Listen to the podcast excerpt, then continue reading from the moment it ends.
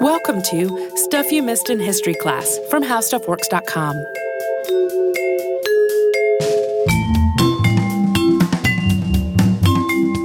Hello and welcome to the podcast. I'm Tracy V. Wilson. And I'm Holly Fry. Today we're going to talk about the Mirabal sisters, who are a really frequent listener request, including from Magdalena, Chanel, Sophia, or maybe Sophia, depending on where she's from, a different Tracy who is not me, Jennifer and Jamie. These sisters fought against the brutal dictator Rafael Trujillo, who was nicknamed El Jefe, or the Chief, in the Dominican Republic. There were actually four Mirabal sisters. They were Minerva, Patria, Maria Teresa, and Dede. Minerva, Patria, and Maria Teresa were the most heavily involved in this fight against Trujillo.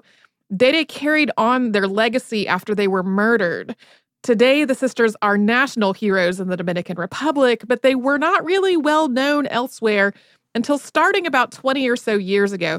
They became the subject of the historical novel In the Time of the Butterflies by Julia Alvarez. Her family was involved in the same struggle against Trujillo, and they fled the Dominican Republic shortly before the sisters were assassinated. That book also was made into a movie starring Salma Hayek in 2001. Today, we are going to set the stage for all this with a quick look at the colonial history of the Dominican Republic and its neighbor, Haiti. And that will help put Rafael Trujillo's rise to power in context. And then it will also help us get a sense of exactly what it was that these sisters were fighting against. And I also want to note that this episode includes a lot of violence, particularly violence against women and including sexual violence. So for background, Hispaniola is one island that is home to two nations, the Dominican Republic in the east and Haiti in the west. And the northern part of the border between these two nations is the Dajabon River. That has also been called historically the Massacre River. It initially had that name after a massacre was committed there in 1728, although today it is also associated with a later massacre that we are going to talk about shortly. Like a lot of other islands in the Caribbean, in the 15th century, Hispaniola was inhabited by the indigenous Taino people. Christopher Columbus landed on Hispaniola during his first voyage in 1492, and Spain was the first European nation to establish a colony there. Spain later ceded the western side of the island to France, and then the French side of the island became independent after the Haitian Revolution, which ended in 1804. And the newly established nation of Haiti later annexed the eastern side of the island, which was unified from 1822 to 1844. And what's now the Dominican Republic first declared its independence from Haiti in 1844, and then it became independent from Spain in 1865. At about the same time that the Dominican Republic became independent from Spain, the United States started to express some interest in controlling the whole island, in part because of its strategic location in the Caribbean. And after various involvements with both nations, that finally started to happen after World War I, first with Haiti and then with the Dominican Republic. The U.S. occupation of Haiti began after the assassination of Haitian President Jean-Vilbrun Guillaume Sam on July 28th of 1915.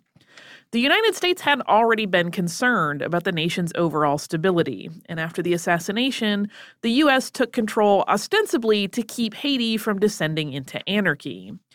Then, the Haitian-American Treaty of 1915 formalized American control over various aspects of the Haitian government and economy.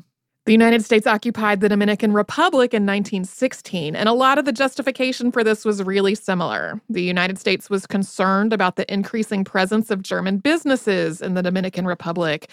As had been the case in Haiti, American troops were deployed to the Dominican Republic before that point, including 750 Marines deployed after the 1912 assassination of Dominican President Ramon Caceres. These two occupations had a lot of similarities. Both were ostensibly motivated by concerns over instability, including presidential assassinations and increasing German influence in each nation. Both of them followed years of American involvement in both Haiti and the Dominican Republic, including troop deployments. And both occupations were marked by racism, violence, and ongoing unrest and uprisings. At the same time, in the case of both Haiti and the Dominican Republic, the United States took the opportunity to try to make these nations friendlier and more accommodating to the American government and to United States business interests.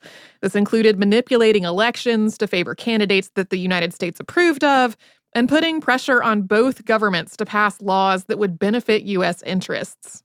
The United States began withdrawing from the Dominican Republic in 1924 and from Haiti in 1929. Then, in the 1930s, President Franklin Delano Roosevelt announced his Good Neighbor policy, which at least in theory stressed non-intervention in other nations' affairs in Latin America. The U.S. didn't physically occupy the Dominican Republic or Haiti after this point, but it did continue to try to influence both nations through things like military assistance and loans. We have really barely scratched the surface of these occupations. We're just setting the stage for what happened next, which is that Horacio Vasquez was elected president of the Dominican Republic in 1924. That was in an election that had been supervised by the United States. But in 1930, he was overthrown in a coup. During this coup, General Rafael Leonidas Trujillo Molina kept the Dominican army from becoming involved rather than defending the government. Once the coup was successful, Trujillo ran for president, but also established a police force to assassinate his rivals and their supporters. So with nominal interruptions, Trujillo had total control over the Dominican Republic for the next 31 years, starting in 1930. And he was a product of the American occupation of the Dominican Republic. He had been trained by the U.S. Marines. He had been part of the Constabulary Guard, which was a police force that the Marines had established. An incident in 1937 really illustrates what Trujillo was like as a dictator. Because they had been colonized by two different nations, the Dominican Republic and Haiti had totally different languages, cultures, and priorities. Often the relationship between the two nations had been somewhere on a spectrum between tense and violent. But when Trujillo became president in 1930, the two countries had a mostly cordial relationship. The border region between the two was in many ways bicultural, with many people living there speaking some combination of French, Spanish, and Haitian Creole. Trujillo found this bicultural border region to be a really unacceptable threat. It was a threat to his regime. It was a threat to the Dominican Republic as a whole. He also thought the fact that parts of it were really remote and not well-defined would offer a way for rebels and insurgents to escape from the Dominican Republic into Haiti. And some of this was also connected to race. In general, the population of Haiti had a higher proportion of African ancestry and darker skin than the population of the Dominican Republic. So Trujillo really wanted the border region to look more like the eastern part of the nation in terms of culture, economy, and race. Trujillo toured the border region between the two nations in August and September of 1937 to inspect a highway that was being built. And after that, he decided that the Haitian presence at the border was an urgent problem that needed to be dealt with. On October 2nd, 1937, he ordered the killing of about 300 Haitians at the border, describing it as a solution to purported thefts and infractions committed by Haitians. It was a solution he promised would continue. This led to a tremendous massacre in which as many as 20,000 people were killed, most of them Haitians or Dominicans of Haitian descent. Dominican troops and conscripted civilians mostly used machetes, so this would look like the military hadn't been involved. This is known as the Perejil or Parsley Massacre because, according to some accounts, the Spanish word for parsley was used to try to separate dark-skinned Dominicans from Haitians. If the person couldn't roll the R in Perejil very well, they were assumed to be Haitian and killed. This is just one example of what was going on in Trujillo's dictatorship. In the years before the massacre, he had placed the Dominican Republic under martial law and renamed the capital after himself. After the massacre, he continued to stoke anti-Haitian sentiments and policy. He continued to have political opponents murdered, as he had leading up to his own election. He arranged monopolies and kickbacks so that he could personally benefit from Dominican business.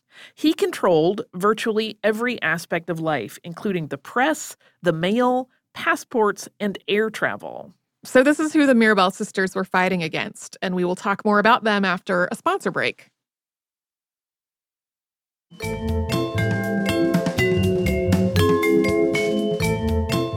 As I noted earlier, there were four Mirabal sisters. The oldest was Patria Mirabal, born on February 27, 1924. She was named Patria because she was born on Dominican Independence Day. The next was Belgica Adela Mirabal, who was known as Dede, born on March 1, 1925. The third sister was Minerva Mirabal, born March 12, 1926, and the youngest was Maria Teresa Mirabal, born on October 15, 1935. They were born and grew up in Ojo de Agua in the northern part of the Dominican Republic. The family was relatively well off, and the girls attended a Catholic boarding school. Their upbringing was fairly conventional for their social class, and all four women married respectable men and had children. Patria was the first to marry in 1941, becoming Patria Mirabal de Gonzalez. After Patria had gotten married, but before any of the younger sisters had, the Mirabal sisters caught the attention of President Trujillo.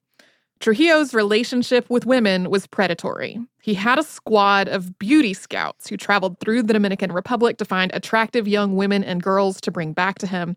Some of these girls were still in school. The women were essentially kidnapped and raped and forced to either spend a night with Trujillo or to stay with him for a much longer stretch. When Trujillo traveled himself, families typically tried to hide their female members to keep them away from him. The Mirabals were invited to a party at Trujillo's estate in San Cristobal, not far from the Dominican capital. Invitations like this were really not something that could be turned down, and so they all went.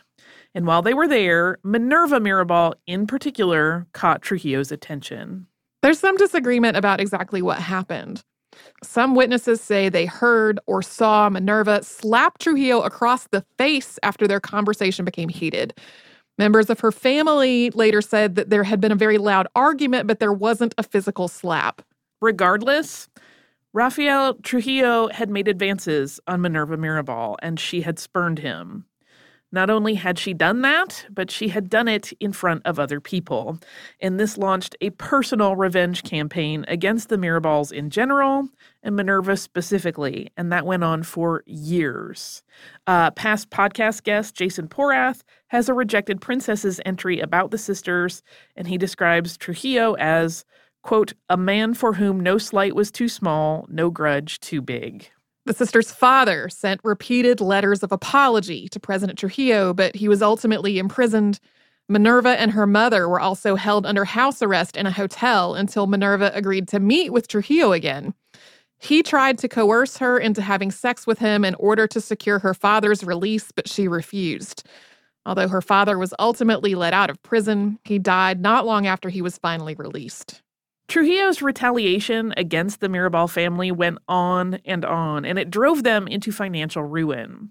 He was so public about it that people refused to do business with the Mirabals.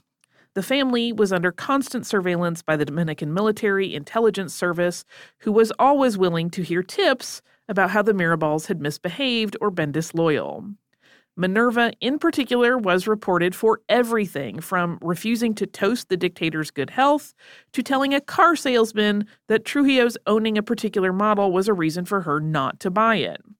People who associated with the Mirabals were taken in for questioning, and that questioning often involved imprisonment or torture. This vendetta against Minerva Mirabal also affected her ability to study and practice law. First, she was denied enrollment for her second year of law school until she gave a public speech in praise of the dictator. Then once she actually finished law school, she was refused a license to practice, even though she had graduated at the top of her class. After all this ongoing harassment, abuse, and retaliation, it's not surprising that several of the Mirabals became involved in a revolutionary movement to try to unseat Rafael Trujillo in the 1950s. By this point, all four sisters had married, and Patria, Minerva, and Maria Teresa's husbands were also involved in the movement. But this wasn't just about their own families' experiences. The sisters wanted the Dominican Republic to have peace and democracy. By the late 1950s, several organizations had formed to try to resist President Trujillo. And on June 14, 1959, exiled Dominicans returned to the island of Hispaniola to try to overthrow him. Many of these exiled Dominicans had trained in Cuba and had been part of the Cuban Revolution. The Dominican military put down this uprising, and most of the participants were killed. This incident inspired the name for the revolutionary organization that the Mirabal sisters and their husbands helped found. This was called the 14th of June Movement. It was formally established on January 10th, 1960, in the home of Patria Mirabal and her husband, Pedro Gonzalez. Within the movement, the sisters were known as Las Mariposas, or the Butterflies. In January of 1960, the 14th of June movement formulated a plan to assassinate Trujillo with a bomb at a cattle fair. There are stories of Patria and her husband and children dismantling firecrackers to make bombs around their kitchen table. But the day before this planned assassination, most of the members of the 14th of June movement were arrested.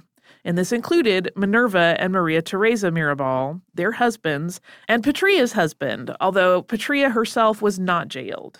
Then in July of 1960, with anti-Trujillo activities going on in the Dominican Republic, Trujillo attempted to have Venezuelan President Rómulo Betancourt assassinated using a car that was filled with dynamite.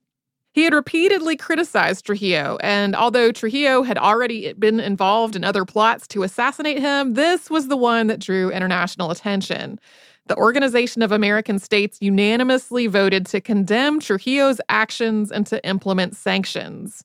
The nations condemning Trujillo's actions included the United States, which, until this point, had taken a relatively tolerant stance of his dictatorship because he denounced communism. But after this assassination attempt, the United States withdrew its ambassador and closed its embassy. Facing widespread criticism and an international fact-finding mission into what was happening in the Dominican Republic, Trujillo freed several women from Dominican prisons, including Minerva and Maria Teresa Mirabal. Their husbands, though, remained incarcerated. Eventually, the Mirabal sisters' husbands were transferred to a prison in Puerto Plata on the Dominican coast. Getting there from Ojo de Agua required a drive over a relatively isolated mountain range. The Mirabal sisters made at least 2 trips to visit their husbands there without any trouble.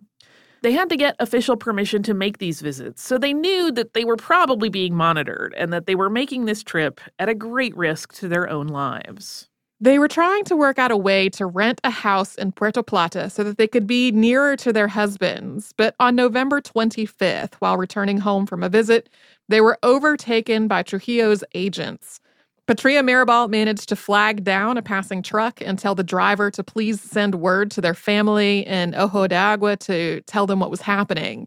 Then Trujillo's agents beat all 3 of the sisters and their driver, strangled them, and put their bodies back into the Jeep that they had been traveling in. And the Jeep was pushed off the side of the mountain to try to make it look like it was an accident. We'll talk about the aftermath of this assassination after another quick sponsor break.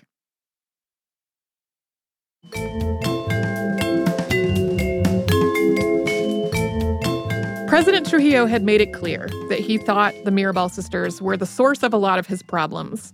He was facing international condemnation over the assassination attempt of the Venezuelan president, and unrest was ongoing in the Dominican Republic, even though at this point most of the male leaders of the 14th of June movement were still in prison. On November 2nd, 1960, he had remarked that his 2 remaining problems were the Catholic Church and the Mirabal sisters. So it's really clear that he thought that killing them was the solution and would fix all these problems he was having. But their assassinations had the opposite effect. And today, that action is regarded as the beginning of the end for Trujillo's reign. Nobody bought the idea that their deaths were an accident. Apart from Patria's effort to raise the alarm, when their bodies were recovered, there were clear finger marks on their necks from where they had been strangled. The deaths of Minerva, Patria, and Maria Teresa Mirabal got attention in a way that all of Trujillo's prior crimes really hadn't. They were young, attractive women. Patria was 36, Minerva was 34, and Maria Teresa was 24. All of them had children. Trujillo started to lose the support of the army and elites that had previously backed his rule. Maria Teresa's husband, Leandro Guzman, described it as, quote, "They fertilized the earth with their blood to bring about Trujillo's end." 6 months later, on May 30th, 1961, Rafael Trujillo was killed in an ambush. Some of the people involved were members of the Dominican army. Although Trujillo's son rounded up most of them and had them executed, at least one survived. in the Dominican Republic today, the killing of Trujillo is generally regarded as justice being done rather than as an assassination. In 1962, the Mirabal sisters' assassins were put on trial, and this televised trial began on June 27th of that year. Although the men were convicted and sentenced to 20 to 30 years of hard labor, they escaped from prison in 1965 during the Dominican Crisis, which is also known as the Dominican Civil War. They weren't apprehended after that war was over. The assassination of Rafael Trujillo, unfortunately, did not put an end to unrest, violence, or dictatorial control over the Dominican Republic. Trujillo's successor was Juan Bosch, who intended to reform the government, but was overthrown in a military coup in 1963. This led to the civil war that we mentioned a moment ago, as several factions tried to take control of the country. The United States intervened out of fear that the results would be a communist dictator, basically what was called another Cuba. More than 22,000 troops were deployed, and they arrived on April 28, 1965. In the end, the Dominican Republic's next president was Joaquin Balaguer, who was elected in another election that was overseen by the United States. He had been Trujillo's vice president, and he remained in power for much of the next 30 years until 1996. He definitely didn't have nearly the tyrannical reputation that Rafael Trujillo did, but his later terms in office in particular faced allegations of human rights abuses and electoral fraud. After her sister's deaths, Dede Mirabal helped raise her nieces and nephews, and she protected her sister's legacy. She became known as Doña Dede, founding the Mirabal Sisters Foundation in 1992 and the Mirabal Sisters Museum in 1994. She also wrote a book whose title translates to Alive in Their Garden, which was about her sisters and their work. Dede died from natural causes on February 1st, 2014, at the age of 88. Members of the Mirabal family have gone on to be part of the Dominican government. After the 1996 election, Dede's son, Jaime David Fernandez Mirabal, became vice president, and he has served in other roles in the government as well. Minerva's daughter, known as Manu, became the deputy foreign minister. Her father and Minerva's husband, Manuel Tavares Justo, continued to be involved in the movement after Minerva's death. He was assassinated by former Trujillo generals in 1963. Today, there are memorials to the Mirabal sisters all over the Dominican Republic. Virtually every town has something to commemorate them, whether that is a street, a school, a plaque, or some other monument. On March 8, 1997, an obelisk that Trujillo had built in honor of himself was painted with a mural depicting the Mirabal sisters. In 2007, the Dominican Republic's Salcedo province was renamed Hermanas Mirabal Province. The museum that Dede Mirabal established is in the last house that the sisters lived in. And on November 25, 2000, the sisters' remains were exhumed along with those of Minerva's husband, and they were all reinterred on the museum grounds. In 1999, the United Nations General Assembly issued a resolution naming November 25th the International Day for the Elimination of Violence Against Women in commemoration of the Mirabal sisters. The day had been similarly observed in Latin America and the Caribbean since 1981. That is the Mirabal sisters. And before we move on to listener mail, I'd like to give a shout out to Eves Jeffcoat. She did some research for the episode of This Day in History class that was about the Parsley Massacre, and I picked up that research for this episode during the context setting part of the beginning. So you mentioned you had listener mail. I do. It's not exactly our traditional listener mail. It is a throwback to our previous host's episode on the War of the Worlds, which was also recently an episode of This Day in History class. And it's not mail from a listener. It is mail. It is mail that was sent to me by a family member that was so cool that I had to share it with everyone. We were having a family email conversation in which my uncle brought up the War of the Worlds when it was originally broadcast in 1938. And he sent along a scan of my great-grandfather's journal. My great-grandfather was a minister, and his journal entry from October 30th lists the three different sermons he gave that day. It was a Sunday. He worked a lot. And then it goes on to say, When we arrived home from church, a number of people were there who had been greatly frightened because of a radio program which had depicted a visitation from the planet Mars and a number of great warriors that were destroying the world. And I just thought that was incredibly cool, especially because there has been some discussion in more recent years about whether people really were panicked hearing this radio program. And here we have a first-person source, a primary document from my family suggesting, yes, it definitely did cause some people to panic. So I'd like to thank my uncle for sending that to everyone. It was a super cool thing.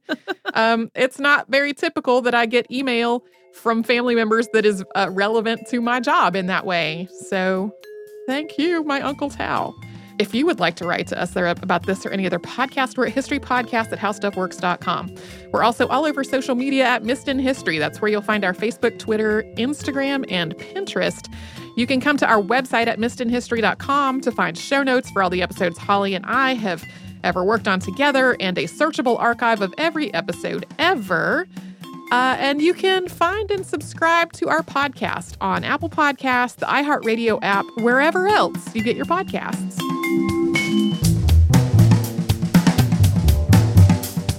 For more on this and thousands of other topics, visit howstuffworks.com.